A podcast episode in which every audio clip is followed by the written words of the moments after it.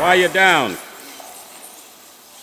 Mr. Wilson, you've been in and out of my courtroom ever since you were 17 years old. Do you have anything to say for yourself? Well, as a matter of fact, I do.